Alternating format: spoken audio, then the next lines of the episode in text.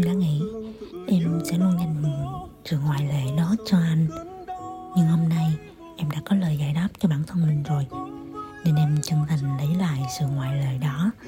Mà ngày ấy em nghĩ đời này mình sẽ luôn dành cho anh. Em nghe được đâu đó trên mạng có một câu như thế này, khi mình biết lý do, cũng là lúc mình sắp rời xa. Nên em nghĩ là em tìm được đáp án rồi sẽ bình thản đối diện mà không hối hận nữa.